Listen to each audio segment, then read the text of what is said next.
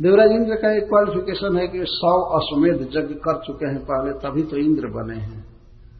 शतक क्रतु कहते हैं। क्रतु का अर्थ यज्ञ शतक अर्थ सौ। इसको संक्षेप में देवराज इंद्र शक्र लिखते हैं। जैसे आदमी अपना साइन करता है संक्षेप में, इस तरह से देवराज इंद्र को शक्र कहा जाता है। सौ यज्ञ करने वाले। एक अश्वमेध यज्ञ करना ही कठिन है इस पृथ्वी पर। वह व्यक्ति इतना क्वालिफाइड सौ अश्वमेध यज्ञ किया और तब इंद्र बना हुआ है। तो वैसे भी बहुत शक्तिशाली व्यक्ति उन पर से भगवान की कृपा है, भगवान के भक्त की कृपा है दधीची मुनि की।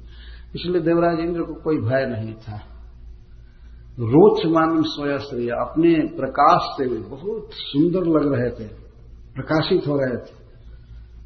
उन लोगों की देवताओं की ललकार को, उनके तेज को देख करके वृत्रासुर के जितने भी सेनापति थे, ये सह नहीं सके। ये लोग भी चले। न मिशन असुरास राजन मृदय वृत्र पुरहसरा जिन लोगों के सेनापति वृत्रासुर थे, वे इस बात को सह नहीं सके। देवताओं की ललकार, गर्जन, जय जयकार को सुन करके बर्दाश्त नहीं किए। और ये लोग भी चले। देवराज इंद्र की सेना से युद्ध करने के लिए। तो श्री सुखदेव गोस्वामी देवताओं के युद्ध का नाम रखे। लेकिन अब दैत्यों में पर्सनल नाम रख रहे हैं कौन कौन थे? ये विशिष्ट थे, इसलिए इनका इंडिविजुअल नाम रख रहे हैं। देवताओं का नाम नहीं रखे, केवल देवराज इंद्र का नाम रखे। बाकी जातिवाचक और सब आदित्य वगैरह सब रख। यहाँ पर इनका अलग अलग नाम रख रहे हैं। कौन कौन बड़े बड़े सेनापति हैं? नमुची, संवर, अनर्वा दिमूर्धा ऋषभ, हयग्रीव, शंकुशिरा विप्रचिति अयोमुख, पुलोमा बृष्पर्वा च प्रहेति, हेति, उत्कल। इतने नाम रखे। आज तक इतिहास में जितने भी बड़े बड़े शक्तिशाली, दैत्य हुए, असुर हुए हैं, उनके ये नाम है। नमुची। नमुची के विषय में ये कहा जाता है कि जिसको पकड़ लेता था, उसको कभी छोड़ता नहीं था। मुची का अर्थ छोड़ देना, मोचन करना, न का अर्थ नहीं। जिसको पकड़ लेता था, वो कभी भी इसके संगुल से छूटता नहीं था। इसलिए इसका नाम था नमुची। बहुत शक्तिशाली दैत्य था। नमुची, संबर संबराशु बहुत बाद में प्रदुम्न जी ने इसका वध किया था। ये वर्णन है भागवत में। बहुत काल के बाद। और अनरवा, द्विमूर्धा, एक ऐसा असुर था जिसके दो मस्तक थे। तो इसलिए इसको कोई भी गम नहीं था युद्ध में। एक कटेगा तो एक तो बच्चा रहेगा। ऐसे द्विमूर्धा सो कहते हैं। और ऋषभ ऋषभ नाम का असुर। हयग्रीव, घोड़े के गर्दन वाला एक दैत्य था। और शंकुशिरा विप्रचित्ति, अयोमुख, पुलोमा बृष्पर्वा प्रहेति, हेति, उत्कल। ये सब नाम है बड़े बड़े लेफ्टिनेंट बड़े बड़े सरदारों के नाम, दैत्यों की तरफ़ से। अब फिर जातिवाचक कह रहे थे दैते या दानवा जक्षा रक्षांश सहस्र हज़ारों हज़ारों, कोटि कोटि दैते, दानव, जक्ष, राक्षस सब थे। इन सबका लीडर कौन था? सुमाली, माली प्रमुख है। सुमाली और माली ये प्रमुख थे उस असुरों की सेना की तरफ़ से और सभी कर्तस्वर परिच्छदा जितने भी वीर थे, सब सोने का गहना पहने थे, सब कुछ सोने का कवच सोने का बांधे थे, मुकुट सोने का लगाए थे, बांह पर बांधे थे सोना, इनके रथ में सोना लगा था, इनके वाहनों में सोना लगा था। इसीलिए युद्ध को प्रधन कहा जाता है संस्कृत में। बहुत धन प्राप्त होता था पहले युद्ध में। जितने सैनिक मारे जाते थे, उनके रथ या शरीर पर सवारी पर, घोड़ों पर बहुत सोना आदि रहता था तो मरने पर सब जो व्यक्ति जीतता था, वो सब ले लेता था। इसलिए युद्ध को धन कहते प्रधन, प्रकृष्ट धन। यहाँ सुखदेव गोस्वामी वर्णन कर रहे हैं कार्तस्वर परिच्छदा। कार्तस्वर का अर्थ होता है सोना, गोल्ड।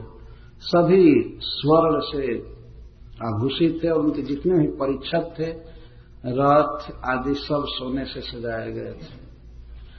इंद्र की सेना बहुत वेग से आ रही थी तो इधर से ये भी फैल करके और प्रतिषिधेन्द्र सेनाग्रह मृत्यु दुरासदम। इंद्र की सेना को रोकना चाहे सावधान शत्रुओं हम तुमसे डरने वाले नहीं हैं, ये लोग रोक लिए। इन सुखदेव गोस्वामी कहते हैं कि देवराज इंद्र की जो सेना थी वो मृत्यु रपी दुरासदम साक्षात काल के द्वारा भी दुर्दमनीय थी सेना। इतना बल था भगवान की कृपा से देवताओं का कि काल भी उनको नहीं रोक सकता था। इतनी शक्तिशाली सेना थी। लेकिन ये मूर्ख असुर लोग पहले की ही स्थिति देख रहे थे। ये नहीं समझ रहे थे कि भगवान की कृपा उस पक्ष में है। ये उसके आगे टिक नहीं सकेंगे। लेकिन पहले ही उनकी बार बार विजय हुई थी बार बार युद्ध में जीते थे, अतः वही बात देख रहे थे। तो ये लोग आ गए इंद्र के सेना के सामने और रोके। अभ्यर्दयन संभनता सिंह नादे न दुर्मदा, सिंह के समान दहाड़ रहे थे। और एकाएक असुरों ने कहा, बस जितना भी अस्त्र शस्त्र है, सब एक बार मारो देवताओं पर। तो इन लोगों ने सोचा कि अगर जितने घातक हथियार हैं, एक बार मारा जाएगा देवताओं को, सब एक ही बार में मर जाएँगे। अगर अलग अलग प्रहार होगा तो ठीक नहीं है, सब मिल करके मारो तो जितने भी अस्त्र शस्त्र थे, उनका नाम गिन रहे हैं, सुखदेव गोस्वामी कहते हैं गदा भी परिघई, बाणई प्रास मुदगर तोमरही सूलही परस्वधई खडगई सतग्नि भी भूषुंड भी सर्वतोवा किरण शस्त्र अस्त्र विधर सभा जितने भी अस्त्र शस्त्र थे असुरों के पास, जिनके नाम यहाँ गिनाए गए हैं, अपने अपने सभी अस्त्रों का प्रयोग उन लोगों ने किया, देवताओं पर प्रहार किया। और सब तरह से, परंतु सुखदेव गोस्वामी कहते हैं, इतनी बाणों की वर्षा हुई प्रास मुदगर तोमर आदि सब कुछ की कि देवताओं की सेना ढक गई। देवताओं की सेना दिखाई नहीं पड़ रही थी। इतने आकाश में अस्त्र शस्त्र छोड़े गए, इतनी अधिक कि थोड़े दिन के लिए, दो चार सेकंड के लिए देवताओं की सेना बिल्कुल दिखाई नहीं दे रही थी। कैसे? जैसे बादलों से घिरने पर सूर्य चंद्रमा आदि दिखाई नहीं पड़ते हैं। इस तरह से नहीं दिखाई दी। नते अदृश्यंत संचन्ना सर्जालय समन्त पुंखा न पुंख पतिते ज्योतिन शिव नभो घनई नभो घनई का अर्थ है कि आकाश में नभ में रहने वाले घनों से, बादलों से घिर जाते हैं। कभी कभी चंद्रमा, सूर्य या तारे तो दिखाई नहीं पड़ते हैं। उसी तरह असुरों के अस्त्र, वर्षा से देवता लोग दिखाई नहीं पड़ रहे थे। तो सुखदेव गोस्वामी के वर्णन का यह मतलब है कि देवताओं तक इनके अस्त्र पहुँच नहीं पाए जैसे बादल छाता है आकाश में तो सूर्य को टच नहीं करता है, सूर्य बहुत ऊपर रहता है। उसी तरह देवता लोग तो बहुत दूर थे अभी, इनके बाण या अस्त्र पहुँच नहीं पाए। क्यों नहीं पहुँच पाए? क्योंकि जेव ही असुरों ने अपने बाणों की अस्त्र शस्त्र की वर्षा किया तेव ही फुर्तीले शरीर वाले देवता लोग अपने अपने अस्त्रों से आकाश में ही उनके तिल तिल कर दिए, काट दिए, खत्म कर दिए। ये सब भगवान की कृपा है। और एक बार में सारा अस्त्र इन लोगों ने छोड़ा था। देवताओं ने एक बार में ही मिल करके सबके अस्त्र को काट दिया नते शस्त्रास्त्र वर्ष होगा, या सेदु सुरसाय निकाल छिन्ना, सिद्ध पथे देवर लघु हस्ते सहस्त्र। देवताओं को कहा गया है, लघु हस्ते बहुत फुर्तीले हाथ वाले। देवताओं ने समझ लिया था कि एक बार में सारा अस्त्र मारेंगे। तो पहले से तैयार थे और अपने अपने अस्त्रों से आकाश में ही नलिफाई कर दिए, सबको खत्म कर दिए। आकाश को सिद्ध पथ कहा गया है सिद्ध लोग आकाश में चलते हैं। ये आकाश को सिद्ध पथ कहा गया। ये सिद्धों का पथ। आकाश में ही इनके सब अस्त्र शस्त्र थे, उसी समय सहस्त्र था सैकड़ों टुकड़ों में काट दिया, एक एक अस्त्र को जब दैत्यों ने देखा कि उनके सारे अस्त्र शस्त्र काट दिए गए अथ क्षीण अस्त्र शस्त्र उठा जो शस्त्र और अस्त्र काट दिए गए इस तरह से, अर्थात शस्त्र कहते हैं, जो हाथ में पकड़ करके मारा जाता है। जैसे तलवार। और अस्त्र का अर्थ है दूर से मारते हैं, जैसे बाण है। या कोई चीज़ फेंक करके मारते हैं। ये थोड़ा सा अंतर है। तो जब सारे अस्त्र शस्त्र इनके खत्म हो गए, तब दैत्य लोग पर्वत के शिखर को लेकर के या वृक्षों को उखाड़ करके या बड़े बड़े पत्थरों से मार करने लगे। अब अस्त्र शस्त्र बचा नहीं था। तो कोई कोई गिरी श्रृंग पर्वत का शिखर उखाड़ कर फेंकने लगे देवताओं पर। और ऊपर का अर्थ बड़ा बड़ा चट्टान और बड़े बड़े वृक्षों को उखाड़ करके पत्ता झाड़ करके और देवताओं पर फेंकने लगे। लेकिन अभ्य वर्षण सूर्यबलम से पूर्ववत। लेकिन देवता लोग पूर्व की तरह जैसे अस्त्रों को काट दिए वैसे पर्वत के शिखर को भी पत्थर को भी और वृक्षों को भी चूर्ण चूर्ण कर दिए। दैत्यों ने देखा कि इतनी बाण वर्षा करने पर या पत्थर बरसाने पर, वृक्ष फेंकने पर भी देवता अक्षता। उनके शरीर पर कोई घाव नहीं लगा था। कहीं चमड़ा भी नहीं छिल पाया था। इतनी बाण वर्षा किए या ये पहाड़ फेंके, वृक्ष फेंके, लेकिन तानक्षतान स्वस्ति मतो निशाम्य शस्त्रास्त्र पूगे रथवृत्र था। द्रुमय दृशद्भि विविधाद्र सिंह अविक्षता तत्वसु इंद्र सैनिका। ये लोग पर्वत के शिखर बार बार फेंक रहे थे देवताओं पर। अरे साधारण चट्टान फेंक दिया जाए तो आदमी दम करके मर जाएगा। लेकिन पहाड़ का शिखर फेंक एक नहीं, हज़ारों हज़ार। और विविध अग्र श्रृंग विविध पर्वत के शिखर, पत्थर, वृक्ष फेंके, लेकिन सबके बाद भी देवता लोग स्वस्थी मत। बिल्कुल स्वस्ति से युक्त थे। कोई भी पत्थर, पेड़ उनके शरीर तक नहीं पहुँच पाया, क्योंकि आकाश में ही उसके तिल तिल काट दिए धूल धूल जैसा बना दिए।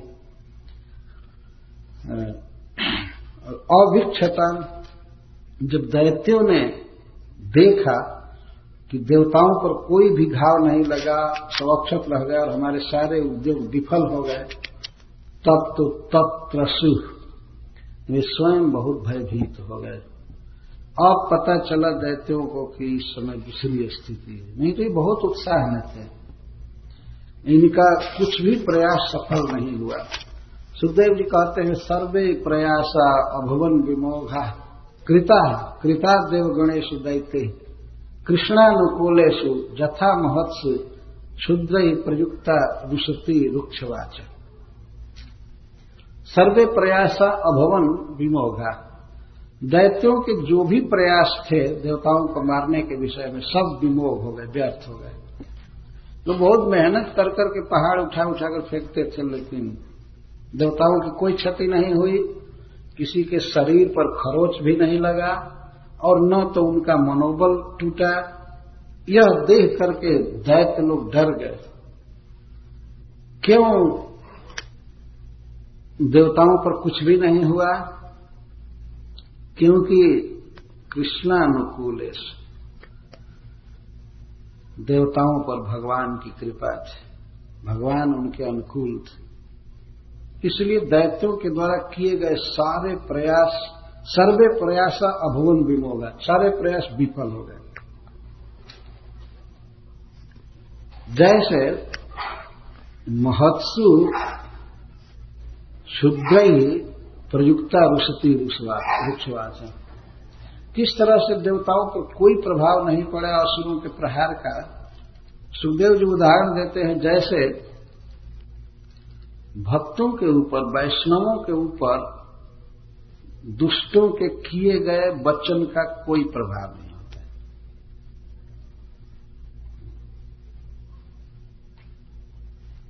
यह बहुत सुंदर उदाहरण है। रामायण में भी उदाहरण दिया गया है। इस संसार में कुछ ऐसे खल होते हैं जो संतों को, महात्माओं को बहुत कठोर बोला करते हैं। रुक्ष वाचक रुखी बात। है गाली देना, चाहे अपशब्द बोलना। परंतु भगवान के सच्चे भक्त, जो सच्चा साधु होते हैं, वे कभी भी उद्विग्न नहीं होते हैं। कुछ भी बोलो, उनको उद्विग्न नहीं होते हैं। तो जैसे महात्माओं के ऊपर दुष्टों के वचन का कोई प्रभाव नहीं होता है, कोई प्रतिक्रिया नहीं होती। उसी तरह से दैत्यों के प्रहार का कोई असर देवताओं पर नहीं हुआ खलके वचन संत सहजैस गोस्वामी तुलसीदास जो उदाहरण देते हैं कि पर्वत पर पानी बरसता है तो कभी कभी पहाड़ के ऊपर उपल भी बरसते हैं, ओला बरसता है। बर्फ़ का पत्थर होता है ओला बरसता है। उसको क्या कहते हैं इंग्लिश में? आए? अच्छा। तो पहाड़ के ऊपर भी ओला बरसता है। लेकिन उसे पहाड़ की क्या क्षति होगी? पत्थर पर बरसते हैं छोटे छोटे बर्फ़ के टुकड़े। तो उनको सह लेता है। इसी तरह से भगवान के भक्त, साधु, दुष्टों के दुर्वचन को सह लेते हैं। और जो वास्तव में दूसरे के कठोर वचन को सह सकता है, वही साधु है इस संसार में। सच्चा साधु वही सह सकता है। कोई प्रभाव उस पर न पड़े। क्योंकि दुष्टों की जो गाली होती है, उससे व्यक्ति का कोई संबंध नहीं होता है। लोग कहते हैं कि एक बार भगवान बुद्ध को एक व्यक्ति खूब गाली दे रहा था, बहुत गाली दिया। तो भगवान बुद्ध उसी तरह से हँसते रहे, उन पर कोई प्रभाव नहीं पड़ा। ऐसा नहीं कि वो गाली दे रहा था, ये भी इधर से हवाई फायर करे। इधर ये भी गाली दे हमारे यहाँ गाली को शब्द बेधी बाढ़ कहते खास करके हमने देखा है गाँवों में स्त्रियाँ इस तरह के बहुत बाण चलाती हैं। जब दो स्त्री में अगर झगड़ा हो जाए तो इधर से वो गाली देती है, उधर से वो गाली देती है, और जो चुप रह जाए पहले तो उसकी हार मानी जाती है। बस, इतना ही बात है। कुछ भी बोली हो लेकिन अगर वो चुप हो जाए और एक बोलती जाए तो अखंड बोलने वाली की विजय मानी जाती है। हमारे बोलते बोलते वो चुप हो गई मतलब वो नाजायज है। हमने घंटों तक देखा है स्त्रियों को गाली देते हैं बोलती जाती हैं, गाली देती जाती हैं, ऐसा ऐसा। गाली तो टच नहीं करता है। तो भगवान बुद्ध से एक व्यक्ति ने पूछा कि वह व्यक्ति इतना गाली दे रहा है आपको, आप उद्विग्न नहीं हो रहे हैं। तो भगवान बुद्ध ने कहा कि वो दे रहा है, लेकिन मैं ले नहीं रहा हूँ। वो गाली देते देते थक गया। लेकिन भगवान ने कहा कि मैं ले ही नहीं रहा हूँ। तो ले ही नहीं रहा हूँ तो क्या हो रहा है और वास्तव में कोई अपने वचन से अपने मुख से दुर्वचन बोलता है तो अपना मुख बिगाड़ रहा है। दूसरा न ले तो क्या करेगा? तो जो साधु होते हैं, वे खलों के दुर्वचन से प्रभावित नहीं होते हैं। उसी तरह दैत्यों के प्रहार से देवताओं की कोई क्षति नहीं, कुछ भी नहीं। बहुत हल्का लग रहा था उन लोगों ने अपने अपने अस्त्रों से उनके अस्त्रों को काट करके, पर्वतों को सबको काट कर धूल धूल कर दिया। कुछ भी नहीं हुआ। इस समय पर कथा कहते समय श्री सुखदेव गोस्वामी बहुत सुंदर उपदेश करते जाते हैं। जैसे भगवान श्री कृष्ण के भक्तों पर, विष्णु के भक्तों पर, साधुओं पर, खलों के वचन का कोई असर नहीं होता है। उस तरह से देवताओं पर कोई असर नहीं हुआ, दैत्यों के प्रहार का। तो तो दैत्यों का प्रहार और देवता तो अलग की बात रही, ये शिक्षा है कि साधु वही हैं जो किसी के दुर्वचन से दुखी नहीं होते।